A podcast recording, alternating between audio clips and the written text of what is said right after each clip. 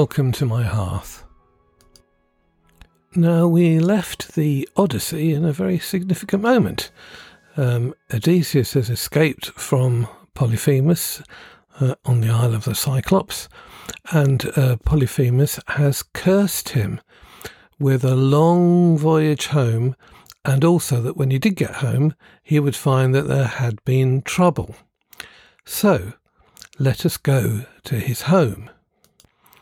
Odysseus is king of Ithaca, and he is married to Penelope, and they have had a son, Telemachus, uh, just before Odysseus went away to the Trojan Wars. Now, because of everything that's happened, the length of the war and the length of the journey, it's actually 20 years since he left. Now, we've already said that because of this length of time, the Greeks thought that their army had been killed, and that's why it had taken them such a long while to get home. But we, of course, know that this isn't the case. It's all been to do with the connivance of uh, the goddess of love and Poseidon, the god of the sea. Because Penelope has been left as a, so they think, widowed queen of Ithaca, she has been approached by various suitors. These people want to be the new king of Ithaca.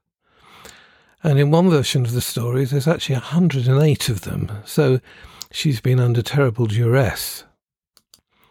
Now, who is she? Who is Penelope? And why is she in this story? Penelope was a Greek princess before she married Odysseus. And interestingly, she has become a symbol of faithfulness. This is in great contrast to Odysseus, who is so often tempted and seduced by women in the rest of the story. Penelope's name is unusual. Part of it has the root of the Greek word for weft, as in weaving, and the other part is to do with secrecy. So, if we translated her literally, she is a secret weaver. Now, this shows itself as one of the key elements of the story. She has to find ways of stopping the suitors from asking her directly to marry her and she announces that she will give them a reply when she has finished weaving a shroud for uh, Odysseus' late father, Laertes. She weaves the material during the day, and then at night she actually unravels it. This is one of the great storytelling ideas. There are many stories of characters doing this, weaving something during the day and then unraveling it at night. Eventually, her deception is spotted, and she has to find a new reason, a new challenge to put the suitors off. Now, when Odysseus comes back, he is disguised as a beggar. And don't forget, nobody's seen him for 20 years, so just in the aging process, that would have given him a disguise. He discovers that Penelope is alive, he discovers that he has a son, but he also finds out to his dismay that there are all these, you know, literally a hundred suitors after his wife. She is at her wits' end because her ruse has been discovered as to try and find a new challenge to put the suitors off. And she has a thought because she sees Odysseus's bow, which is hanging in the hall of the palace, and she decides to hold a competition. The suitors have to string the bow and then fire it at a target. The bow is famous for being very difficult to string and therefore it's going to be a challenge that will put them in direct competition with the memory of Odysseus. We don't need to look very far away from this story to realise that competitions, and especially archery competitions, are one of the tropes of storytelling. Um, Robin Hood, William Tell, and I suppose in modern parlance, where various people have to shoot at targets with guns. The outcome of the competition is obvious, and that's one of the things that makes it so joyous. We know that the suitors are not going to be able to rise to the challenge, but of course, Odysseus in disguise is the only person who can string his own bow and fire it successfully at the target. In typical Greek storytelling, he then uses the bow to kill several of the other suitors, and as a result, all the rest leave. I'm not surprised. Penelope, of course, now recognizes Odysseus, partly because of his skill with the bow and the way that he strings it. However, because he has been away for twenty years, she doubts whether it is actually him. Could it be a god in disguise? Could it be some other kind of magic? Remember, this is an age which believes all these things. Again, this is another trope of storytelling. Someone who comes back and says they're a certain person, is it really them? There is the wonderful modern story of the return of Martin Guerre. There are many stories where someone arrives pretending to be or actually being a claimant for something. I suppose one of the most famous incidents is that of Anastasia, who claims to be the only surviving daughter of the Russian Tsar who was assassinated. All of these stories have their origin in the Odyssey. Therefore, Penelope has to set another challenge, this time to try and prove the true identity of the person that's claiming to be her husband. She asks that he helps her move their bridal bed into another room. He immediately replies that that is not possible because one of the legs of the bed was actually made from a living tree. He made the bed, so he, he knows all about its secret. Penelope is satisfied that this is her husband and they can go back to living in marital bliss and harmony. Now, the story of Penelope was very popular because it represented, as I said, the idea of a faithful wife against all the odds.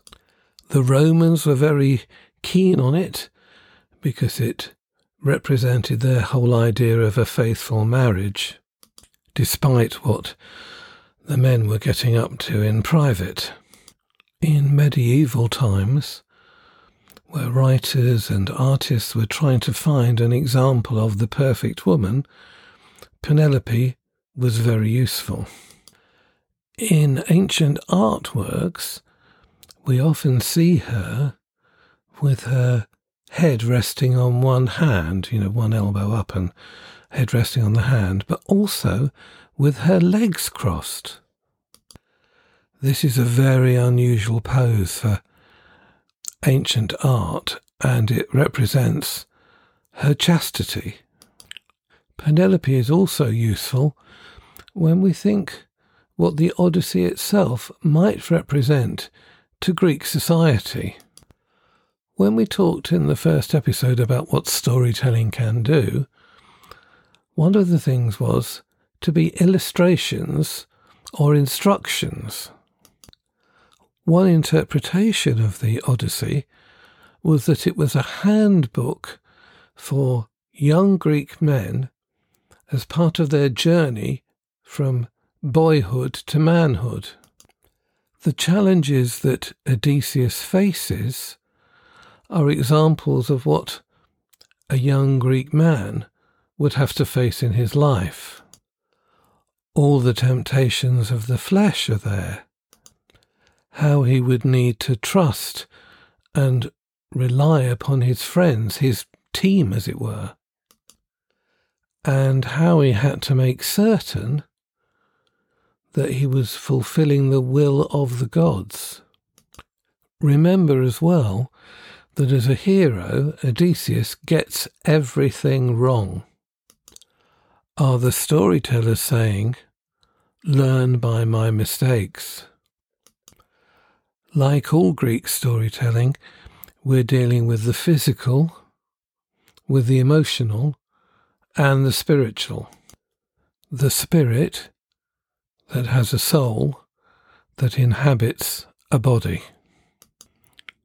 When modern storytellers are interpreting the story, remember that they have to do the physical, the emotional, and the spiritual. Let's take a, a couple of examples. The Coen brothers, the famous film directors and writers, did a version of the Odyssey called O Brother, Where Art Thou? It starts with three brothers on a chain gang who are literally chained together. They represent body, mind, and spirit. The brother representing the body has almost animal instincts. The spiritual brother actually hears the, the version of a siren's song and runs down to a river and is baptized. The soul, representing the mind and the emotions, who's played by George Clooney in the film, has the middle name Ulysses, which is the Latin equivalent of Odysseus. The brothers, in escaping from the chain gang, meet a blind soothsayer, almost in direct homage to the story of Oedipus he talks about no man as a direct quote to the story of Polyphemus. And so it continues. It's worth having a look at the film and thinking about all the references to the Odyssey in it. Another modern equivalent is the novel Cold Mountain, which has also been turned into a film. This time, the war is not the Trojan War, but the American War of Independence. And Jude Law is the Odysseus character trying to get home. His adventures are based on the encounters in the Odyssey. Meanwhile, his wife, who's played by Nicole Kidman in the film, is the equivalent of Penelope, and she is being pursued by people who are trying to marry her. Again, a very interesting interpretation of the Odyssey. So we will continue with this whole idea of the hero's journey next time.